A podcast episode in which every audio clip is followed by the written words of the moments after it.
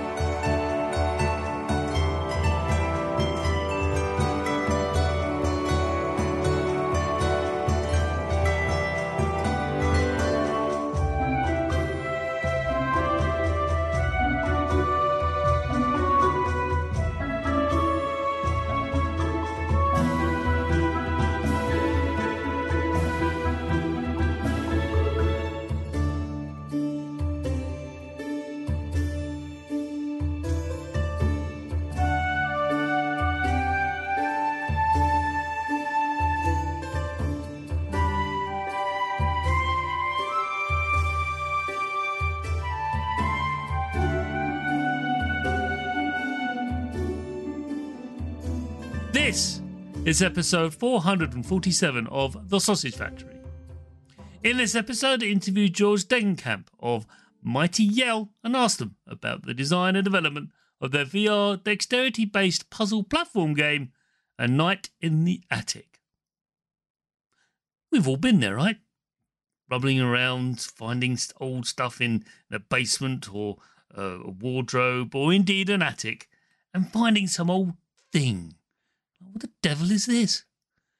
This is what a knight in the attic is about. Now, by the way, a knight as in K N I G H T, knight in shining armor. It's a puzzle platformer. You are controlling an avatar, a person, and Guinevere. So it's all about, you know, knights of the round table and King Arthur and that kind of stuff. And Guinevere, she is the uh, main protagonist in this game and she's basically a wooden figure on a ball. She rolls around on a ball, and as you place her on a, a flat surface, of course, you then put her in various sort of like environments, and you just tilt this thing with VR with your hands. And you just basically tilt it around, and as you tilt, she rolls around. Quite ingenious, really, and it's extremely precise only it's also forgiving as well. it had to be, otherwise the game would be unplayable. And we talk about this, George and I, frequently throughout this episode. I record these introductions after I've edited them, by the way, if you haven't figured that out. And I noticed that we keep on returning back to this point about how Guinevere is actually controlled and how they influence the design of the game overall. So, without further ado, let us listen to me, for the relatively recent past, talk to George about A Knight in the Attic. Chris, take it away. Hello, George. Hey, Chris. Thanks for uh, thanks for having me on here. I'm excited to do this. As am I. Could you tell us who you are and what you do? Uh, yeah, sure, of course. So, uh, so I'm George Degenkamp. I work for a, a, little studio out of Toronto, Ontario, called Mighty Yell Studios. Um, we're about 10 full-time people and I, I do technical direction and uh, and lately a little bit of creative dabbling so like creative di- direction on on some of the projects we're working on so. Uh, yeah benefit of benefit of a small team is you, you end up with a few titles that are hard to fit on a linkedin page one of which we're about to discuss today but before we do could you uh, divulge a little bit about yourself in terms of your history? Tell us how did you make your start making video games? Yeah. Um, so I, I think I was maybe one of the rare ones who knew like eh, grade eight, went to the guidance counselor and said, I want to make video games. And it just stuck and never changed. Um, and that led me down a, a whole path of you know computer science and university, and eventually we have a school around here that had a game design program, which is George Brown, and uh, uh, on the George Brown side, you just you end up meeting a ton of fantastic people who were just already in the industry. Um, Toronto was like a really good scene for both like AAA style games and and just indies in general. And uh, through that, I ended up I ended up meeting a lot of other students that wanted to get into the industry, so we kind of helped each other out. But also just a lot of social events with with people working in the industry and with uh, with people already at like Ubisoft, which was a local studio and whatnot. And uh, through there, I just I, I got picked up to work with uh, a small team, Drinkbox Studios in Toronto, and um, yeah, it, it just it's been snowballing since. Wow! So you actually attended a university to for the sole purpose. That's that's excellent because you know back in the day you couldn't. Previous to that, there were times for 20, 30 years ago, maybe thirty years ago, it didn't exist. It wasn't a thing. No, no. I mean, it, it was it was weird to see. I mean, everybody was sort of unclear if like game game programming or game development was really something that you'd go to university for or or was taken as serious as computer science. But I, I think I just hit that cusp of of things were just starting to really get rolling with that. So, could you tell us as a creator? Now, you could say this on behalf of the studio or by yourself. Both works. What do you believe are your biggest influences? Oh man, uh, I I would say they they've actually evolved quite a bit. They've changed a lot, and um, a lot of that is just trying to keep up with you know our, our industry's constant change. Uh, so it used to be it used to be a lot of games that I just played myself, um, and, and you know that's that's still a big part of it, like my inspiration as well as the studio. I mean, we we get together on Discord and we'll just play through a game as a team for an hour or two, and uh, and just pick it apart. I mean, a lot like like the book club approach, where you just you know dissect everything you've played um, but outside of that, more recently, it's been YouTubers, it's been Twitch streams, um, just trying to keep track of like the daily uploads of of YouTubers covering indie games. There's, a guy named Splattercat that does a great job daily of taking apart or running through about half an hour of a new indie game every day. And uh, yeah, I just you you end up finding so much inspiration in these like thousands and thousands of games that he ends up covering and all these streamers end up covering. So so that's been a big big boon for this. What do you draw from that? Do you think is it the reaction of the player, the game, both? Well, I mean, so with with YouTubers, what's interesting is especially if you stick to one or two that become sort of your core, the, the ones you come back to visit every day. Uh, you learn their style. You learn. It's almost like sitting on a couch with a friend, watching them play games uh, you you kind of know how they're going to approach a game or what what they prefer in a game, and then you can sort of sort of relatively measure yourself against that. So that's really handy. But I think another thing that's really interesting about it is because of the just the prolific nature of it, the, the fact that every single day, you know, there's a new game being covered or a new game being streamed, you start recognizing patterns a lot quicker. So that could be patterns in themes or I mean, recently it was a pattern in sort of a mechanic, which is uh, a game called Vampire Survivors. Sort of, I, I wouldn't say they invented it, but they definitely thrust it back into the spotlight of this this idea of like a passive moving around bullet hell and uh, yeah and then you see the the patterns emerge where you know maybe a dozen or two dozen other games pick up that mechanic and try to do something new with it so so it's it's really helpful for seeing the through lines of what's sort of going on in the industry. Nothing new under the sun. Yeah. yeah. very true. So, next question. And this one's a bit of a tough one, and you can give me multiple answers. It's all right. okay. What video game developer do you admire most and why? Which one do I admire most? It's um, the one you point at and go, You there. Carry on what you're doing. It's most yeah, excellent. Uh, that that is a tough one because with studios, I mean, a lot of a lot of the more day to day stuff is in terms of admiration and things. It's just how studios are run. And uh, like, frankly, I the studio I'm working at now, Dave. I mean, this is going to be sound a little like sucking up here, but uh, I admire the way that this studio was run, and I think that that's sort of what attracted me to this studio too. It's just it's very very open with sharing creative ideas, very um how do you say it? very opening with accepting ideas and hearing them out fully and, and actually considering them and that's that's really important when you're working on a small team because that's sort of the the the crux of being a small team is you, you get to try these new ideas and hear like sort of wacky concepts that people come up with so so that's really inspiring and uh i think my more my more controversial answer to that would be people like peter molyneux or uh uh oh, it's on the tip of my tongue, but Metal Gear Solid, Kojima. Yeah.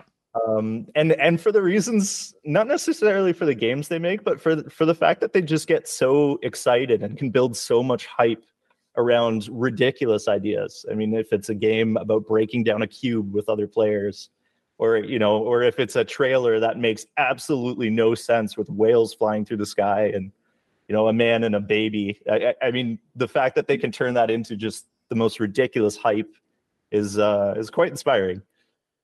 It is. It is. Um it's also a little bit of performance art on their front, but that's fine. Oh, absolutely, right. absolutely. And I, I I think that's important to acknowledge too that um you know like it's it's definitely over scope and a lot of other problematic things but uh but i don't know distilled down to just the hype part that that i i really appreciate So next question is the last one of the first half. So well done. You get through this, you're through to the mini boss. Perfect. Perfect. What are you playing right now, George? Ooh, uh I'm I'm bouncing back and forth actually. I'm bouncing between um uh, a great little indie game called Alina of the Arena. Uh, which I definitely think is inspired a lot by you know games like Slay the Spire, those sort of roguelike you get a, a, deck of cards and you're trying to just play your hand, um, but with more movement, with actually positioning and stuff. And it's oh, it's just it's addicting as as can be. And uh, the other one's a bit more of a throwback. It's the uh, original two Tony Hawk games. Um, just very re- different. Is this a re-release Sorry? or is this a re-release? The yeah, the re-release yeah. on uh, on Epic Store, and it's uh, it's just I, I initially went into it because it's like okay i'm gonna i'm gonna do a little bit of research on just game flow and just that that sort of addicting um, continual flow feeling you get when you play some of these games and man oh man did they nail it because i'm i'm pretty much 100% through that game after two weeks now and and uh, i can't put it down i gotta say too the remake has been um, just looking back to the original and what they've created now it's just phenomenal what they've pulled off with this. I mean, there are things I didn't even realize until I sort of went back and took a look at the original, like uh, smaller levels, like the draw distance, all these like beautiful volumetric lighting. Um, I don't know. It's it's just great. It's one of those things like Stranger Things, right? Where it's it's not necessarily a throwback to what things actually were like. It's more to what you imagine them to be like, and uh, that's a lot more satisfying. So, George, let's uh, move on to the second half of the show where we delve deep into a knight in the attic.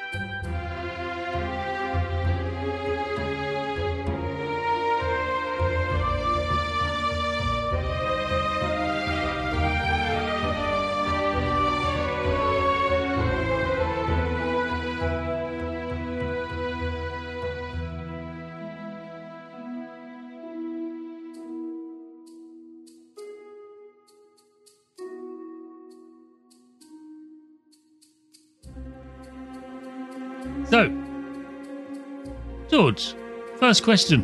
Isn't really a question, it's kind of a request. In your own words, what is a knight in the attic? A knight in the attic. Well, in my own words, it's a uh, it's a bit of a nostalgic sort of throw throwback to being a kid and playing with toys in a in a small cozy area somewhere in either your parents' house or your grandparents' house. But um, but it's it's basically a, a platformer. It's a simple puzzle platformer that you play with with your hands with tilting a board, much like those old marble labyrinth board toys that you'd see, or the the little marble maze where you'd have to get the ball in the center. Um, but taken to the extreme, taken to a, a, like a full RPG sort of feeling behind it. So uh, yeah, that's in a nutshell. If you ask um, my creative partner, she would word it um, that it, it's sort of like having a cup of tea in VR. It's it's a cozy little experience, and uh, it's not meant to shock you or scare you or anything. It's just supposed to be a fun little ride. Yeah. So basically, everyone you shoved up in, you went to an attic for reasons best known to yourself. Uh, this isn't Gone Home, by the way. We all know that scene. It's not that one. no. Like do we have to go up there? Not really, but you're to anyway. No, it's not that. It's not scary. But you go up there and you find this little like doll house, and you see this strange sort of like board on the on the desk, and because it being tactile and and uh, VR game, you pick things up, and you then realise that oh, a little person, a woman with a ball rather than legs, and, and then you pop her on, and you well, actually no, you put a scene in first from a draw, and then it just it just unfolds into this extraordinary world where you're just tilting this board. And as you do so, she rolls around. And it opens up a whole method of basically movement that is quite unique, extremely unique. Thank you. And this makes you think in different ways. And I ended up having techniques. And one of them I called um, Frozen, called Let It Go. So basically, so I basically get my point where she would just like teeter on the edge of something. Then I let it go, board, let the board go. She, she would stop, and then I'll just wait for any mechanical, swinging bridge or a sliding. And then when it arrived, I grabbed hold again, and off she went again. I just call it, it yeah, I just call it frozen. Amazing, oh. amazing. The the the, uh, the speed run tactics are already developing. I see. Indeed, indeed. But I just like, oh, this is fun. But you can control it with the thumbsticks as well if you so choose. Uh, I, I was actually switching between the two sometimes, depending on how precise movement I needed. So, with that understood, I'll ask, I'll ask you my first design question, which hopefully might sort of conjure up more conversation about the the method of movement because, like I said, you, the player is a figurine, but the figurine doesn't have legs. Everyone it has wheels for or ball for legs, and um, it trundles around. It never falls over, and the scaling. I want to ask you about this, George. I loved the fact that when you got into an area that you needed to traverse from one space to another, the scaling is very subtly wonderfully done where the map would go slightly smaller and all of a sudden your figurine goes slightly smaller, not too small that you can see her, but slightly smaller to allow you to then navigate that space. And this is a remarkable thing I found in uh, A Knight in the Attic. I thought it was wonderful. And I want to know how did you do that? How did you determine that scale? Um, a very clever me- mechanism. You could have just stuck with the same viewpoint, and that would have been folly, I think. But clearly it was. But what did you do? How did that come about?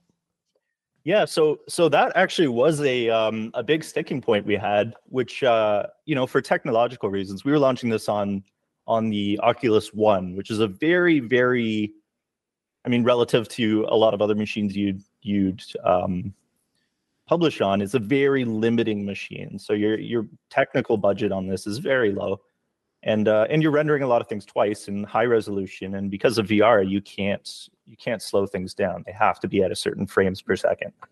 Um, and yeah, and this this effect of having basically an like a world superimposed on this little board that you're rolling around on was very expensive when set up in a way where we could zoom in and zoom out and basically have two views working independent of each other overlaid.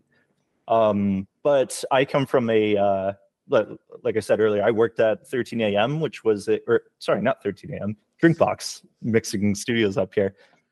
Uh, I worked at Drinkbox, and they their previous games were Guacamelee, um, and Guacamelee 2 is the, the project I was working on there. And a big thing with their projects was uh, was being able to platform efficiently. It, it, it was a platformer game.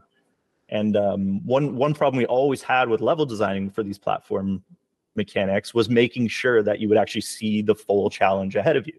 So if you have to jump or if you have to run onto like moving platforms to avoid lava, you always want to make sure that you have that lead in front of the character that that shows the player what sort of hazards they're they're about to come up to and and I think because this game the knight in the attic had such a small play space relative to your entire screen or your entire view um, because you're looking at this little box it was very important that we found a way to occasionally show you more and let you let you sort of realize where you were going so you could you could orient yourself and you could see the hazards coming up.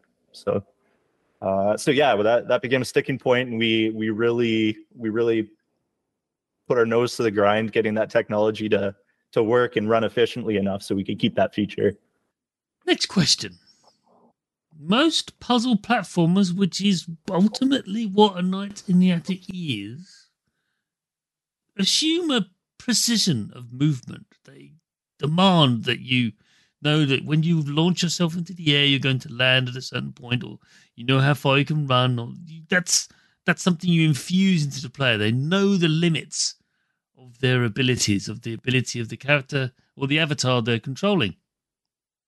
But a knight in the attic seems to revel in imprecision. It wants you to just, well, let it go. How has this impacted the design of the levels, knowing that the player can quite easily get a bit overexcited and go trundling off at 8 million miles an hour? Yeah, I mean there there was a lot of uh, a lot of back and forth on those controls, whether we wanted precision or or you know a little more loosey fun feeling or what I consider fun whenever it's chaotic like that. Um, but it was a lot of looking at um, other marble games because ultimately that's what we were creating was a marble mechanic with a character on top of a marble and um and i think once we started realizing we wanted to make a cozy game or or something that was almost relaxing something you could play with one hand or a joystick or anything like that uh, we realized we didn't want to lean too much into the precision movement uh, just because I, I mean you, you can look game, at platform games like Super Meat Boy or or someone or Celeste, I think, was also another really really challenging game. But um, but whenever you take a game like that and you put those grievances of having to restart or, or get through a puzzle into VR, everything becomes more aggravating. You know, 10 seconds of respawn time or or you know 30 seconds of having to cover ground you've already covered before just becomes the most frustrating thing for a player. So so the idea of making it a little more wonky, a little more you know loose feeling was uh, was the direction we ultimately decided to go with that. I find it really refreshing. It's the only word I can describe it. It's just so, you know, one of the reasons I wanted to get you on the show to talk about the fact that here's a clearly a puzzle platformer that doesn't that casts away a lot of the rules that they're meant to abide by. Like, oh, you can just go rolling off. Don't worry, hit the wall or you just bounce off here. You might find a new thing. Who knows? yeah, it's it, it, the whole thing's designed to be friendly. I think yeah, that, yeah. That like some of the words kicked around was. My next question, I don't want to reveal content here because we don't do that on this show. Cane and Rinse for, for spoilers, everyone, but not for the Sausage Factory. But the tools, you are granted tools right from the outset. The player is granted the tools in a knight in the attic that forces them to interact with the table space on a macro level rather than you know focus on the environment they're they're interacting with on the table itself. Can you talk us through how these tools developed, and was that a, like a, a way of actually making sure the player isn't disorientated, or indeed help with any nausea, which is unlikely to occur in a game like this. But even still, one some people are very sensitive. So it was a way of actually pulling away their focus and reaching out to something and then putting it in the board. I think it's just I just want to know how these these things came because it needn't have been there. They could have actually infused it into the board itself, but no, you put it made it macro. Why?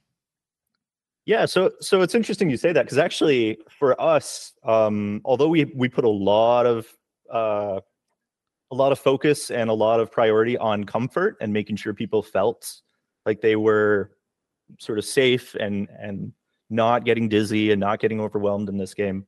That choice was not one of the choices we made for that reason. Um, adding the tools in. So the the tools were actually much more of um, trying to look at the strengths of VR and what what was something that we could add to this, essentially this little box that you're playing with that really takes advantage of the space around you and the fact that you can move around and grab things around you and uh, and interact with these these sort of two different worlds. The one being the one on the board, and then the other being the one that you as a player embody or exist in, which is the room that you're playing with this board in. And uh, yeah, pretty early on, I think I think it was like one of the first prototypes we came up for with this game. It was this idea of you know Felix Felix the cat's bag of tricks, where it's you reach in and you pull out something that's way too big to be in that bag or you know or you um you, you stick something in there like it's a bag of holding and it, it just doesn't doesn't physically make sense but there's just something really appealing of this idea of like melding these two worlds together in a way that breaks breaks that barrier between the two worlds and uh and i think that was the focus for these tools was to really give you a chance to to interact in your world with the world on the board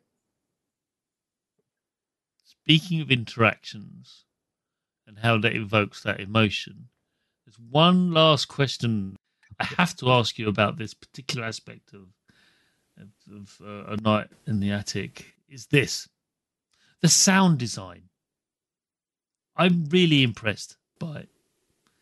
The sound of the rolling ball as it hit various surfaces was very satisfying, and it really was not only well done, but very informative. It explained to me what was going on as well as what my eyes were telling me.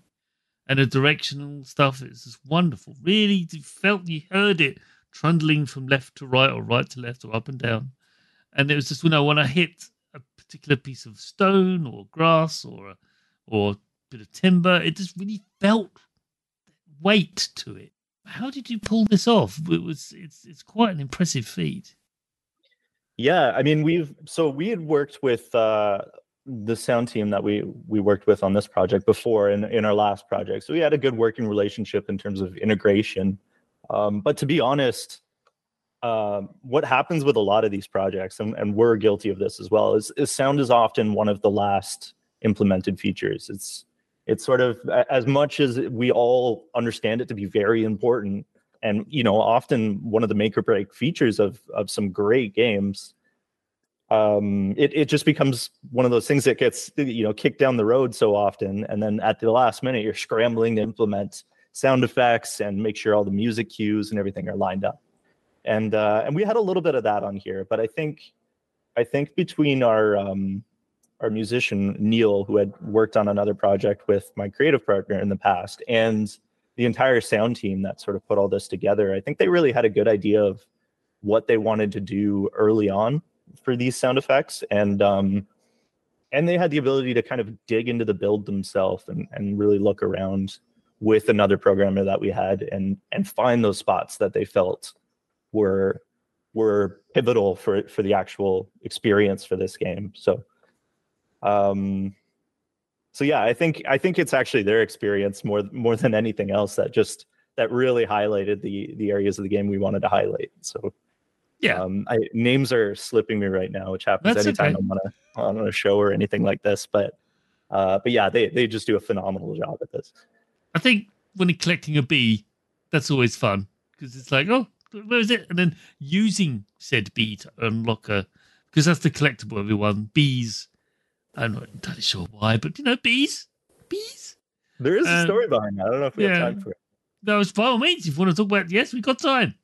Why yeah, bees? Right. Um, why bees? So generally, I mean, generally, I think the the trope is fireflies, right? You're collecting fireflies, or or something glowing like that, and you you collect it into a jar. I mean, there's been plenty of games with that that sort of mechanic.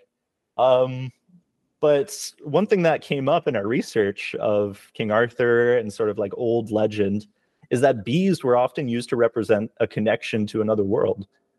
And uh, and that was that was a core theme in our game. I mean, we had two different worlds here that you were um, you know, you were playing in one and you were existing in another, and sometimes they would cross over. And the story also plays with that as well, with characters disappearing into the other world. And uh, and it just it just felt like such a cool chance to fit in some of that some of that more obscure Arthurian lore and and just old English myth lore that uh yeah that we just we had to go with that. And uh and that was interesting too because a lot of people don't like bees. So trying to make a bee seem cozy and friendly and not not terrifying is uh that was another challenge our, our team got to tackle I mean, granted, if it was a hornet, they would have problems, but it wasn't. It's clearly a bee.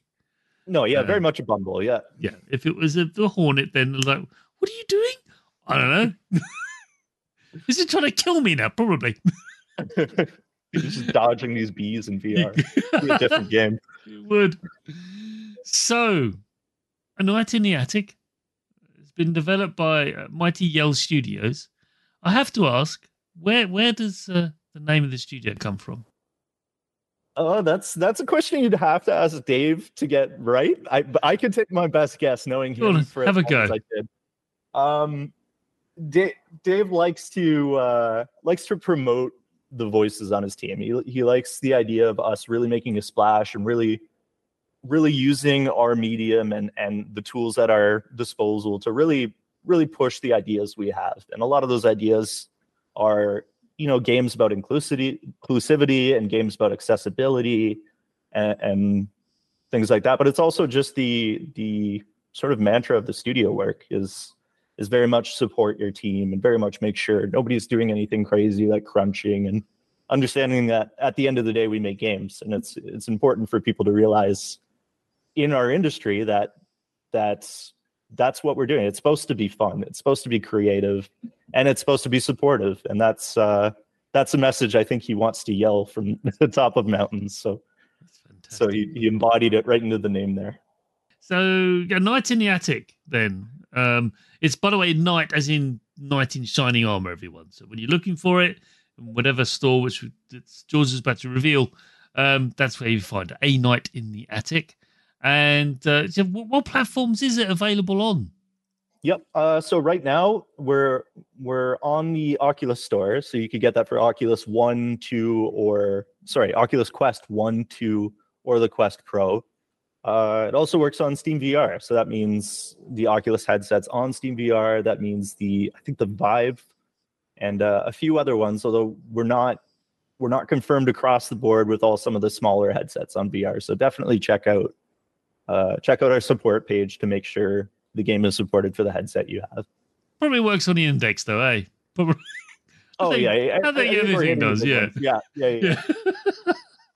anyway, um, no, it's been wonderful having you on the show, George. You've been a great guest. You're more than welcome to come back to talk about what next is up your sleeves, whatever it is cooking in your brain right now. We will be here. But uh, until then, thanks so much. Thank you. Thanks for having me. And it's it's always great to have a chance to talk about these things and sort of gush about about games and game design and the, the whole process. So uh, yeah, thanks for giving me a chance to spill all that. You have been listening to the Sausage Factory podcast, part of the Cane and Rinse Collective. Support us for just two US dollars per month at patreon.com forward slash Cane and Rinse for early, extended, and exclusive podcasts. Find us on Twitter, Facebook, Instagram, Twitch, YouTube, and at our website, caneandrinse.com.